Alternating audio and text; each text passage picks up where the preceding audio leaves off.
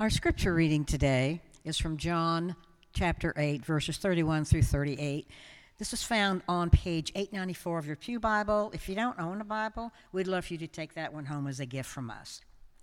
So Jesus said to the Jews who had believed him, If you abide in my word, you are truly my disciples, and you will know the truth, and the truth will set you free. They answered him, We are offspring of Abraham and have never been enslaved to anyone. How is it that you say we will become free? Jesus answered them, Truly, truly, I say to you, everyone who practices sin is a slave to sin.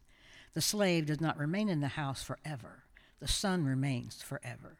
So if the son sets you free, you will be free indeed. I know that you are offspring of Abraham. Yet you seek to kill me because my word finds no place in you. I speak of what I have seen with my Father, and you do what you have heard from your Father. This is the word of the Lord. Thanks be to God.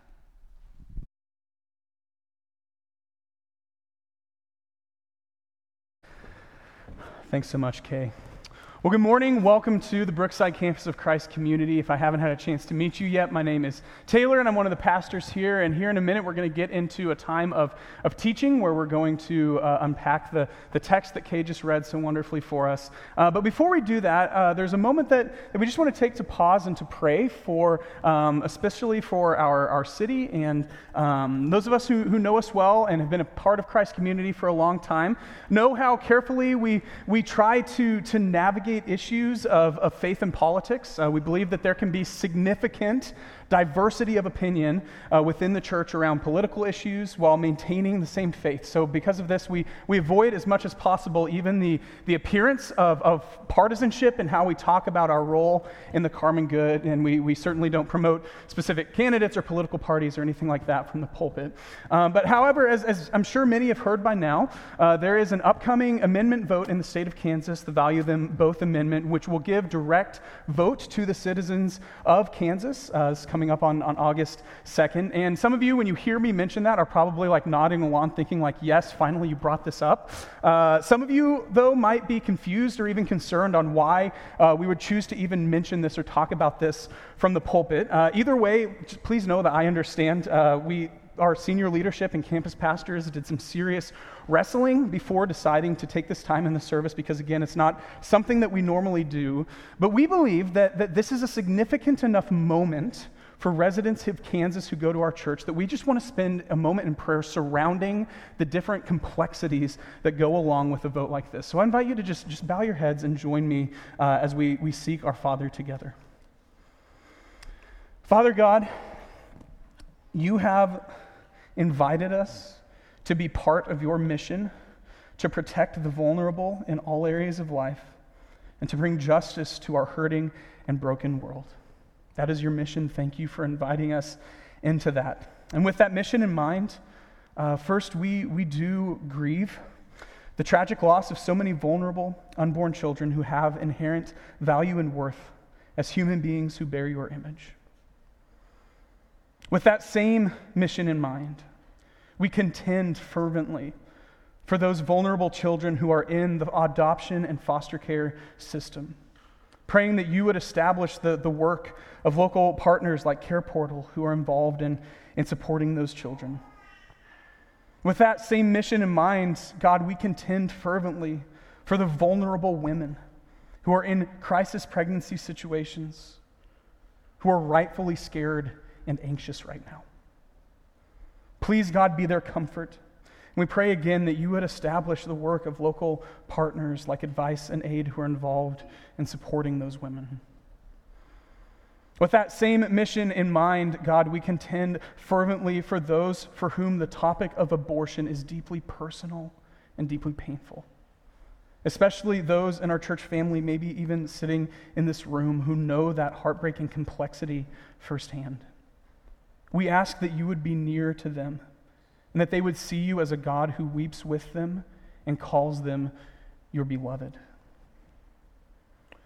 With that same mission in mind, we confess that your mission will not be accomplished through legislation, nor does the kingdom come through force or power, but that you alone can bring justice and healing to our world. So we pray that you would help us think creatively about the various ways we can seek justice for all of your children from womb to tomb, whatever the outcome of the vote on August 2nd. With that mission in mind, we are grateful to live in a country where we do have the opportunity to participate in our legal system.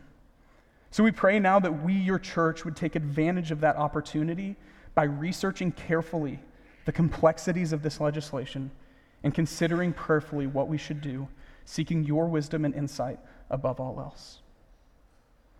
With that same mission in mind, God, please give us the courage and the humility to have respectful, face to face conversations with people who disagree with us. And with that same mission in mind, finally, God, please give us and all those we prayed for just now a profound hope in your coming kingdom. Help us look to the day when all injustice will bow and all tears will be wiped away by the nail scarred hands of our King, whom we will worship alongside people from every tribe and tongue and nation, every political persuasion, socioeconomic status, every era of history, man and woman, born and unborn. We pray this in the name of your Son, our King, and by the power of his Spirit. Amen. Well, in order to uh, transition to the sermon from that, uh, I thought it would be appropriate to tell you a story uh, from the early days of my marriage. So, I've been married to my wife, Ashton, uh, for just over six years. There's a great picture of us up there. And like all marriages, it's had its share of high points and low points. Uh, so this morning, I want to share a moment that I was reminded of recently uh, that happened early on in our marriage, and I'll just leave it to you to decide whether that's a high point or a low point. So you can, you can, they'll put that in your court. Uh, but we'd been married a couple of years, uh, and Ashton was leaving town for the weekend, and it just happened to be the first time uh, that, that since we'd gotten married that I was going to be home alone for the weekend. She was going to be gone for four days. And as I was driving home from dropping her off at the airport, one thought was running through my head I'm free. I'm free. Now, I want to be clear. I adored living with Ashton. I didn't feel trapped. This isn't a ball and chain situation. It's not what I'm talking about.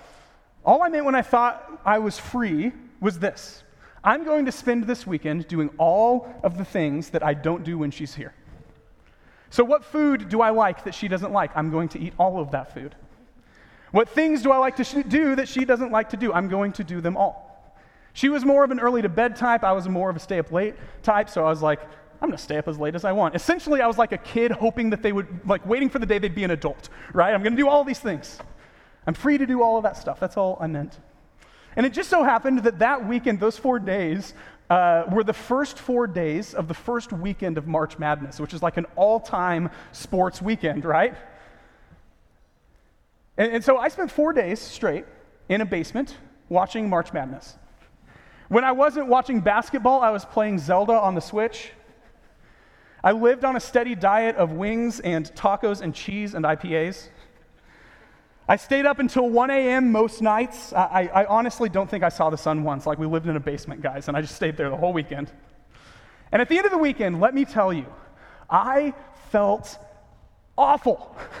I felt so bad. Uh, I had the worst heartburn that I've ever experienced in my life.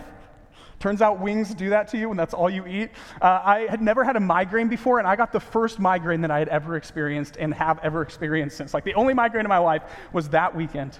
So I texted Ashton on Sunday as she was on her way back, and I was like, babe, I would be a mess without you. because it's true, I would be an absolute mess uh, without her.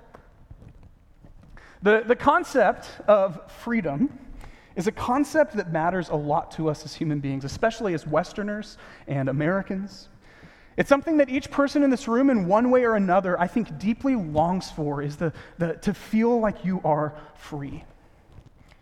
Yet, what I found out on my weekend alone is that there is a tension that exists with the idea of freedom, and it's this. We all long for freedom, but it's possible to call something freedom that isn't really freedom. We all long for freedom, but it's possible to call something freedom that isn't really freedom. And this morning, we're being invited to consider this question What if, for all of our desire to be free, what we rely on for liberation is actually just another form of bondage? In the text we heard read a few minutes ago, Jesus offers us a way to be what he calls free indeed. In other words, there's a kind of freedom that isn't real freedom, that isn't freedom indeed. And there is a kind of freedom that is real freedom. So we're going to let three questions guide our time together this morning. First, what is real freedom? Second, if that's what real freedom is, who opposes real freedom? Why did, what gets in the way of our experience of that kind of freedom? And then finally, how can we really be free? So, what is real freedom? Who opposes that freedom? And how can we really be free? Here's the first question What is real freedom? I invite you to, if you haven't, open up your, your Bible to John chapter 8 or pull it up on, on your phone. If you go up to Google and you type in John 8, uh, someone lives up in the clouds somewhere who will grab that and put it on your phone, uh, and you can read it there as well. John chapter 8, we're going to start in verse 30. As he was saying these things, many believed in him. So Jesus said to the Jews who had believed him, If you abide in my word, you are truly my disciples, and you will know the truth and the truth will set you free. They answered him, We are offspring of Abraham and have never been enslaved to anyone. How is it that you say you will become free? Jesus answered them, Truly, truly, I say to you, everyone who practices sin is a slave to sin. And a slave does not remain in the house forever, the son remains forever. So if the son sets you free, you will be free indeed. So notice first how Jesus' promise that they will be set free strikes a nerve with his audience. Like they are not happy about it. Why not? Well, because to say that you will be set free implies that they aren't currently free, right?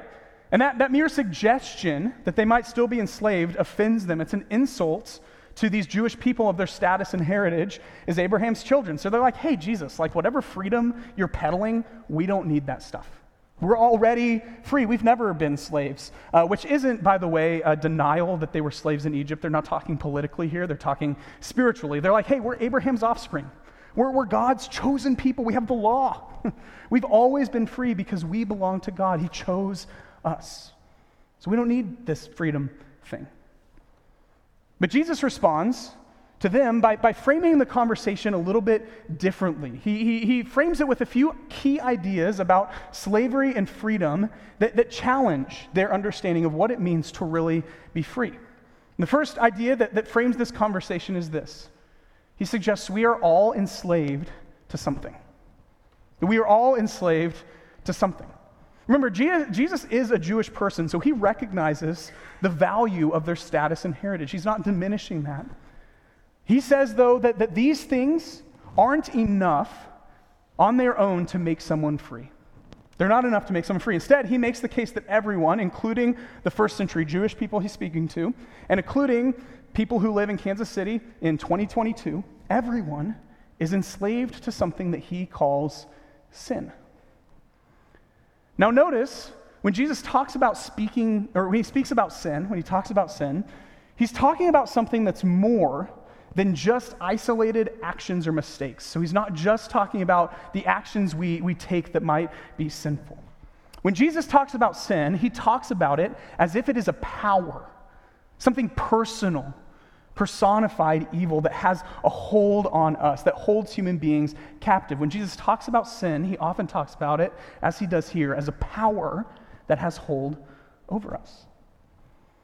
And if you read people like the Apostle Paul in Romans 6, who, who agree with Jesus' assessment here, you know that, that when sin reigns over us, the idea that it can rule over us, when that happens, what it does is it makes things that aren't God our master. Instead, we could be ruled by our selfish desires. We could be ruled by the law or by legalism or by religion. We could be ruled by the idols we set up in our hearts, or fear, or shame, or, or bitterness, or wings and cheese. by just about anything, sin gives it the power to reign over us. The author Becky Pippert puts it this way She says, Whatever controls us is our Lord. The person who seeks power is controlled by power. The person who seeks acceptance is controlled by acceptance. We do not control ourselves. We are controlled by the Lord of our lives. So that's the first idea that Jesus wants to get across is that we're all enslaved to something, particularly a power called sin. Here's the, the second idea that he uses to frame this conversation we cannot free ourselves. We cannot free ourselves. He continues by using the metaphor of a household. And he says, in a household, uh, you might have uh, slaves and you might have sons. And when the slaves, the household slave, is, is only around on a temporary basis, right? They're not a permanent fixture in the household. Uh, that's what makes them different from the son, is a son has permanent standing in the house. And whereas the son has the authority to release slaves as he pleases, the slave himself is helpless to change their own situation, right? A slave can't free themselves, they're helpless. They need someone else, someone outside, to change their situation and set them free. And the point Jesus is making that in, is that in the same way, there is nothing we can do within ourselves no status or heritage as his audience is looking to, no actions or works, no self discovery process, no force of our will. Nothing we can do can release us from this captivity to the power of sin. So we're all enslaved to something, and we can't set ourselves free. That's the picture so far. Here's the third idea this is an important one. We can mistake freedom for bondage. We can mistake freedom for bondage. See, the true irony of the situation the Jewish leaders are in isn't just that the things they've been relying on for freedom can't set them free. That's not the, the whole picture. It's actually that those things that they're looking to for freedom are the very things that are keeping them enslaved. They're the very things keeping them enslaved. Later on in the book of Galatians, the Apostle Paul will, will, will talk to those who relied on the law to set them free and call them slaves to the law. So they're looking to the law for freedom, but they're actually enslaved to the law. And here's the idea that lies behind this we are most in danger when what we look to for freedom is just another form of slavery. We are most in danger when we think we've found freedom, but we really haven't. When maybe, like Jesus' audience, we are blinded to the ways we are enslaved, or, or even we are aware of them but outright deny those things. Now, if you asked an average person today to define freedom for you, if you just went to anyone uh, in this room or out on the streets and said, define freedom, you would probably hear something along these lines Freedom is the ability to do whatever you want. Freedom is the ability to do whatever you want.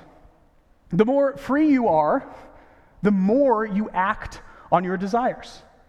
The more free you are, the more you resist any kind of limits or constraints that could be placed on you by someone else. That's the popular imagination of what freedom looks like today. That's the water that we, that we swim in. And what I want us to notice this morning is how Jesus' words here and these key ideas grate against both religious ideals about freedom and modern ideals about freedom. It grates against them both. Because on the one hand, Jesus says it's possible that we can live religious lives out of duty or guilt instead of joy and freedom. We can live religious lives that are based on performance or that rely on our ancestry or our status or who our parents were or our privilege or, hey, I've been in the church my whole life.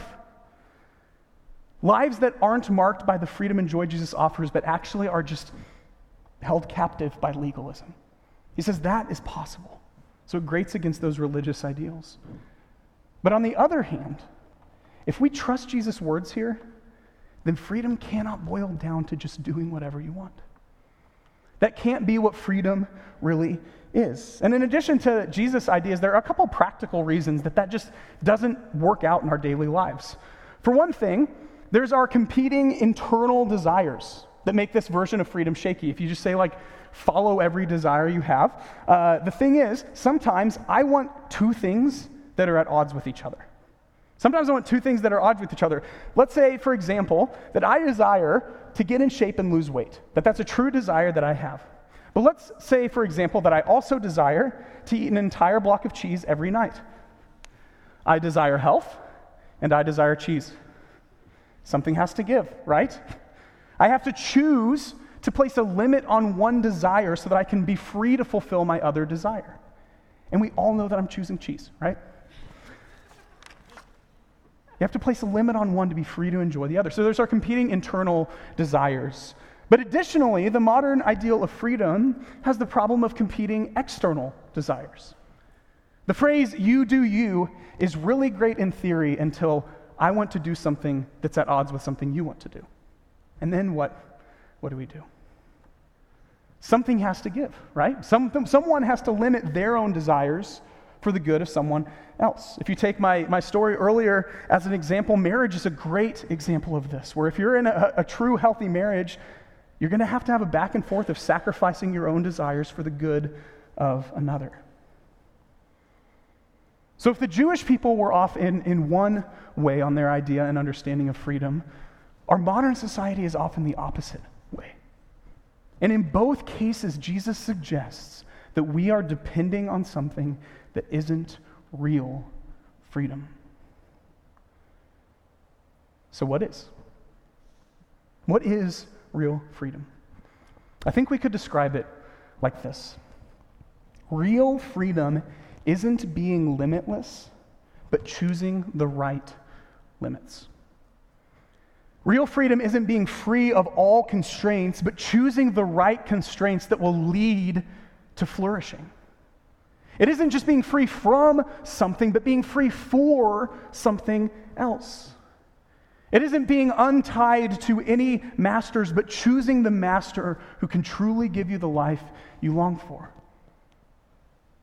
It's not being limitless, but choosing the right limits to free you up to flourish. One of my favorite examples of this, I'm a big basketball guy, is, is a man named Tim Duncan.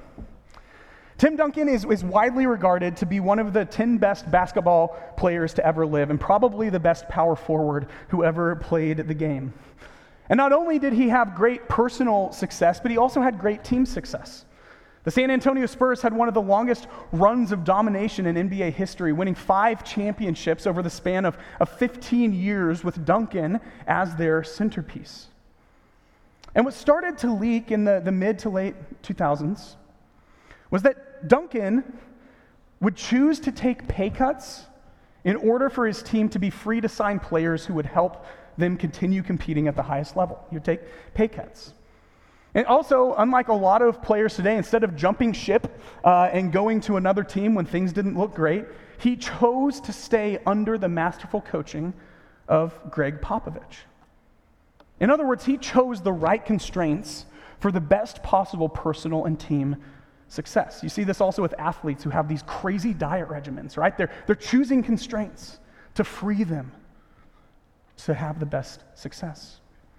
The best imagery that we have of this kind of idea in Scripture uh, is, is the image of the yoke. The image of the yoke. A yoke is by nature an object of constraint and limits, right? Those oxen are under constraint and limits. You're literally, when you're yoked to something, you're tying yourself to another person and taking on a burden. Which is why it's an image that's often associated with, with slavery. So, Paul will say things like this to the Galatians who had been set free from their religious bondage. He'll say, For freedom Christ has set us free. Stand firm, therefore, and do not submit again to a yoke of slavery. But notice, Paul isn't saying, and don't submit to any other yoke. Live life free of yokes, which is not a call to an egg free life. But instead, we remember that Jesus extended this remarkable invitation to us.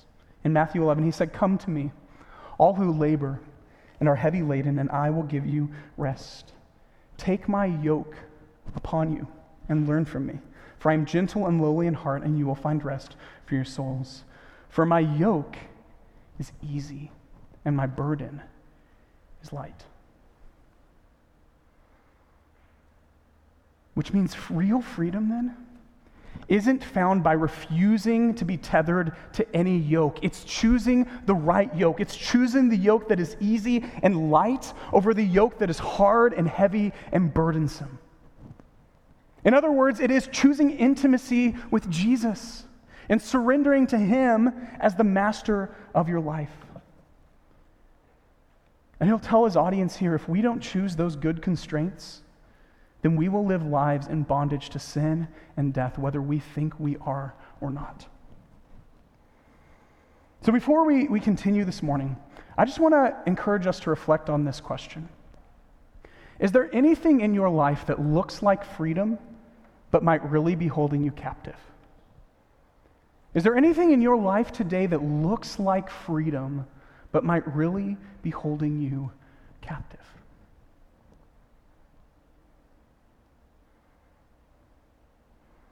Just take a minute to think about that.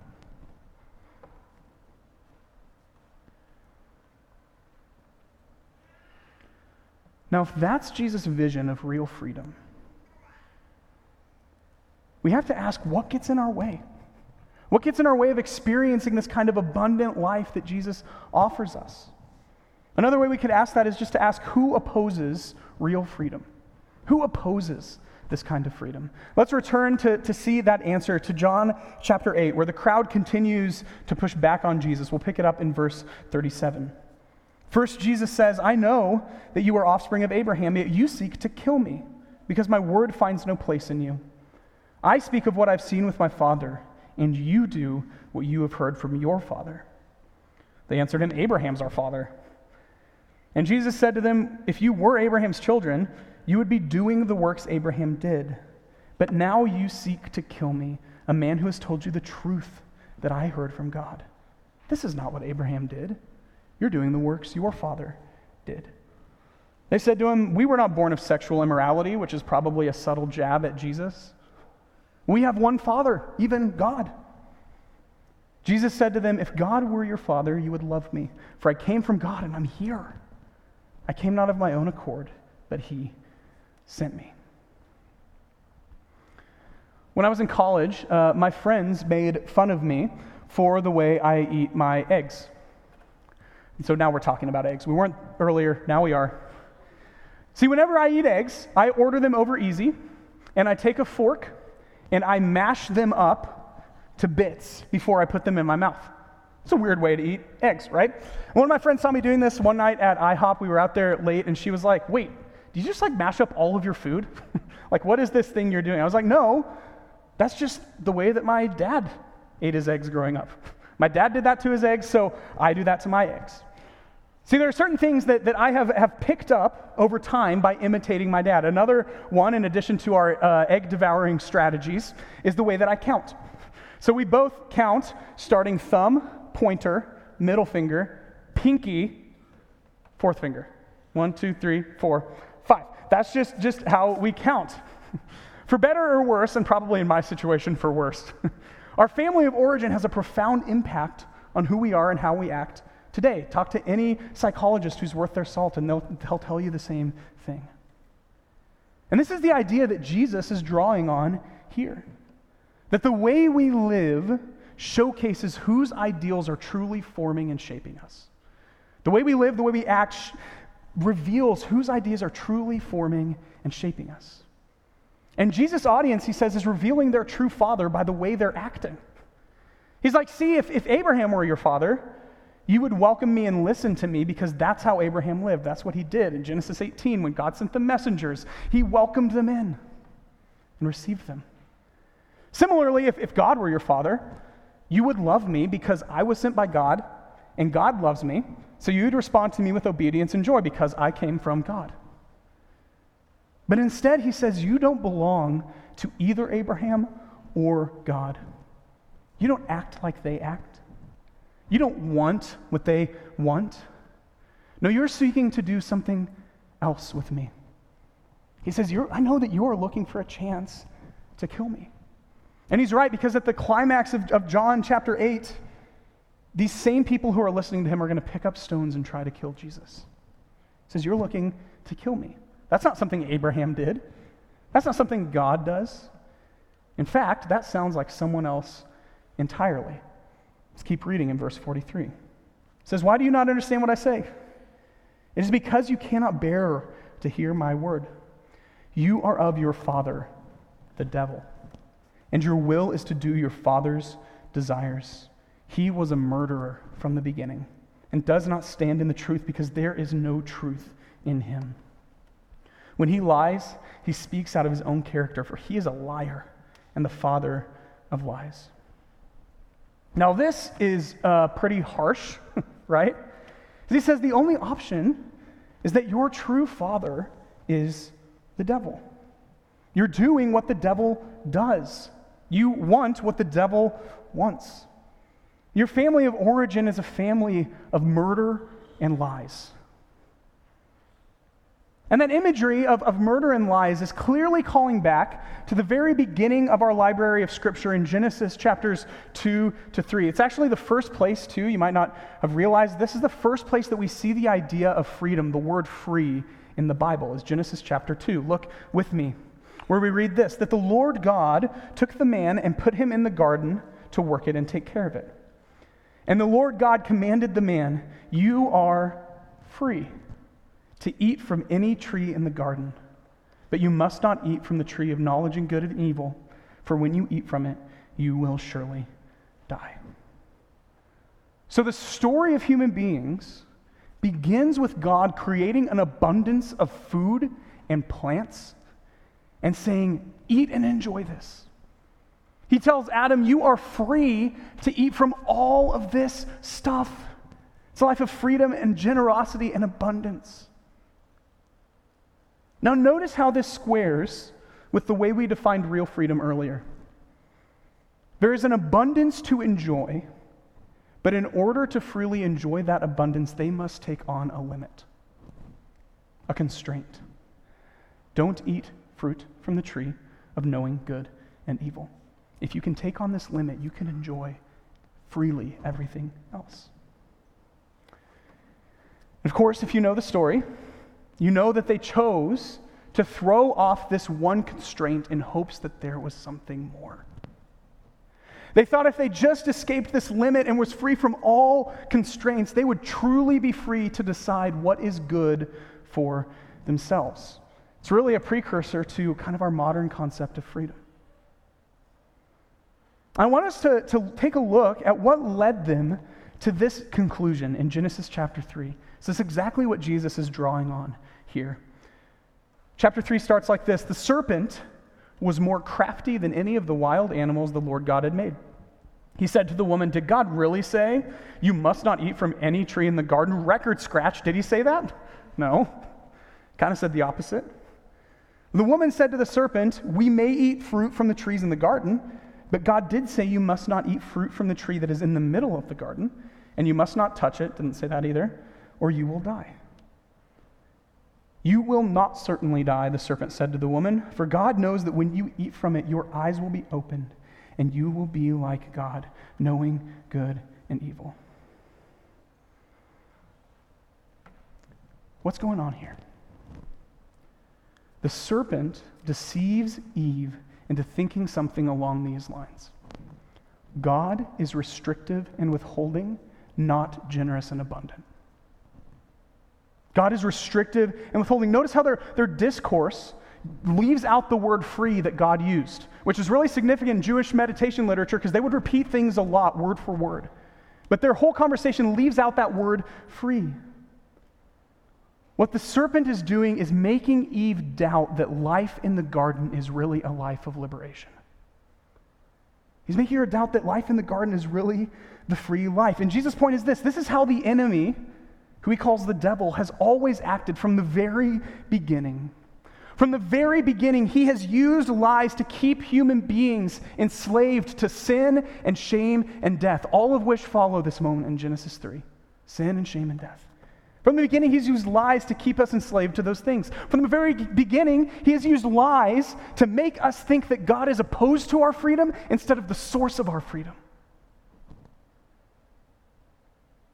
As one biblical author puts it, his goal is to seek, to kill, and destroy, and that's what it's always been. That's what Jesus means when he calls him someone who's a murderer and a liar. In his book, uh, Live No Lies, John Mark Comer, who's a pastor in Portland, makes the case that, that the devil accomplishes his goal like this. This diagram is really helpful. That the devil uses deceptive ideas or lies that play to the already disordered desires of our hearts, the things we want that are out of place. And that those things are then normalized in a sinful society. Those lies become the norm that our culture believes. The other way of putting this would be to say that our culture becomes a cycle that reinforces the lies of the enemy, that preys on our desires and keeps us enslaved. We have to recognize, too, that we're complicit in that because we take the lies that we have heard from the enemy and we speak them over ourselves and over other people. This is the world we live in today. And as much as some of us might wonder this at times, what Jesus wants us to see is that Jesus isn't the opponent who threatens our freedom by asking us to take on limits. Jesus isn't that opponent the devil is. His goal is death, his weapon is lies, and his harvest is plentiful. He is our opponent. If we're going to really be set free, we have to recognize that there is a personal evil in our world who tries to oppose our freedom at every turn, bringing sowing lies, reaping death. So let me ask you to just take a moment to reflect on this question. Thinking back to what came to mind maybe earlier, what lies of the enemy are holding you captive right now? What lies of the enemy are holding you captive right now? Maybe they're lies about what will make you truly happy. Maybe they're just ideas that distort the small thing and make it the main thing. Maybe they're half truths about who you are or who God is or how God sees you. What lies are holding you captive right now?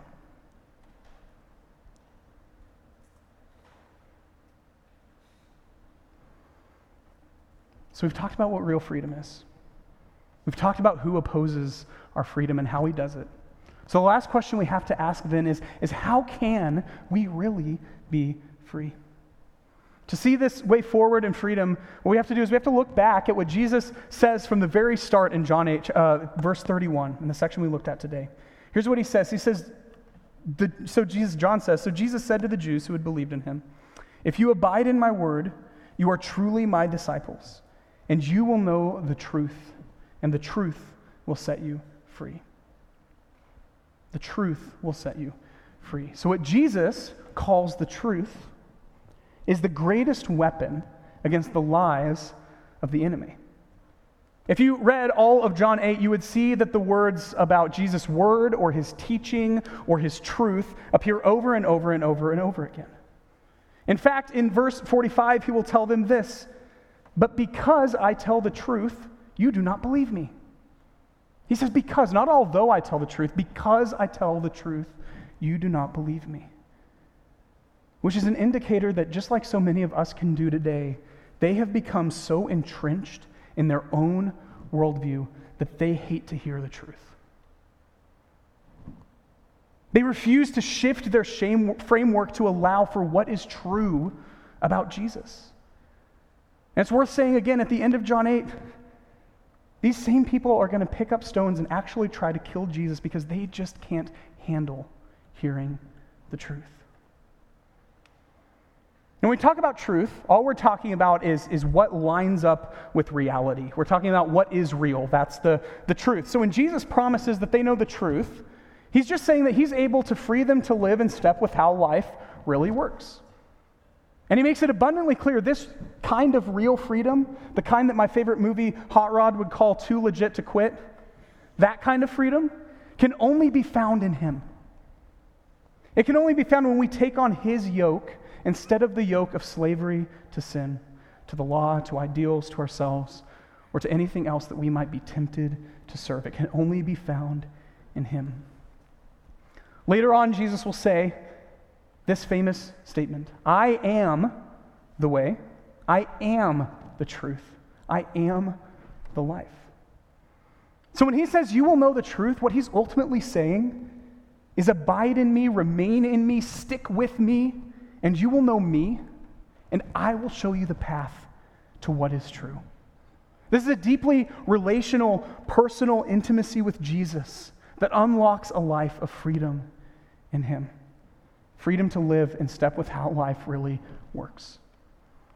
Remember again what he said in verse 36 The slave does not remain in the house forever, the son remains forever. So if the son sets you free, you will be free indeed. Friends, we need someone outside of ourselves to set us free. We need Jesus to liberate us, to give us the gift of freedom from sin, to show us how to live in congruence with what is real, to help us ward off the deceptive ideas of the enemy and replace the lies of the evil one with the truth of the Son. To replace the lies of the evil one with the truth of the Son. So I want to close us with a, a prayer that's also sort of a, a prayer exercise this morning. Something that I think that will help us start to take the first step in walking freely in the abundant life that Jesus offers us. So as we do this, what I'm going to invite you to do now is I'm just going to invite you to close your eyes. We're going to do kind of an imaginative prayer exercise. So close your eyes. You might want to just take a couple of, of deep breaths in and out to center yourself on Jesus in the presence of God.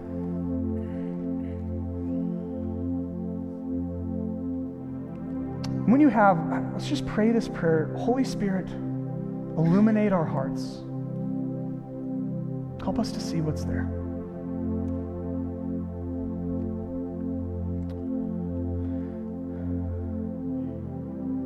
Now, with your eyes closed, I just want us to go ahead and consider one lie that came to mind earlier. Maybe it's the thing you're looking to for freedom that is really keeping you captive. Maybe it's an idea about what will make you happy, or a lie about who you are, or who God is, or what others are like. Just take a moment to, to let that lie come to mind. It's one lie.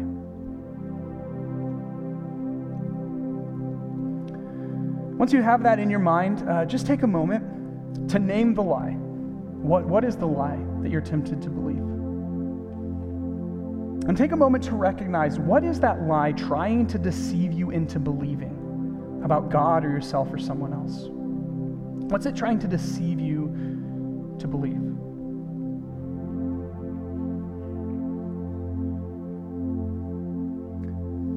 Now, with that lie in mind, I want you to imagine that you are sitting in a green pasture. You're sitting in a green pasture. You're, you're sitting down in the middle of the pasture, cross legged. There's a, a, a giant oak tree that's flourishing nearby. You feel the, the cold breeze on the back of your neck. You're enjoying the warmth of the sun above on your face. When Jesus slowly walks up to you. Jesus sits down in front of you and he crosses his legs so that your knees are touching. And he looks into your eyes. There's a, a warmth in his eyes as they stare into yours. And you notice maybe a mixture of, of joy and compassion in those eyes. There may even be the earliest sign of a tear welling up in them as they stare into yours. He's delighted to be with you. Then he opens his mouth and he speaks. And his words fill your ears. They interact with your, your thoughts, your longings, your fears. These words he speaks, they're words of, of truth, of truth that dismantles the lie you've been believing about yourself or God or those around you? What does he say to you? What do you hear?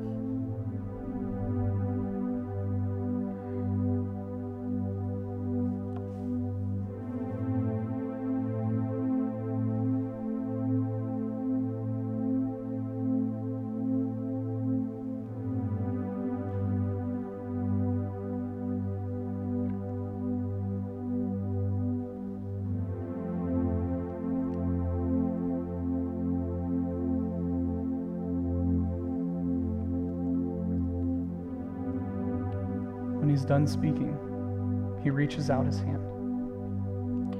You grasp it, and he, he lifts you off the ground onto your feet. And after you, you dust off your, your pants, you walk together with him in the pasture. You can feel the soft grass on your feet as you walk step in step with him. Joy and, and wonder course through your veins as you hear him say, All I have is yours. You are no longer a slave, but my beloved child. I have set you free. You are free indeed.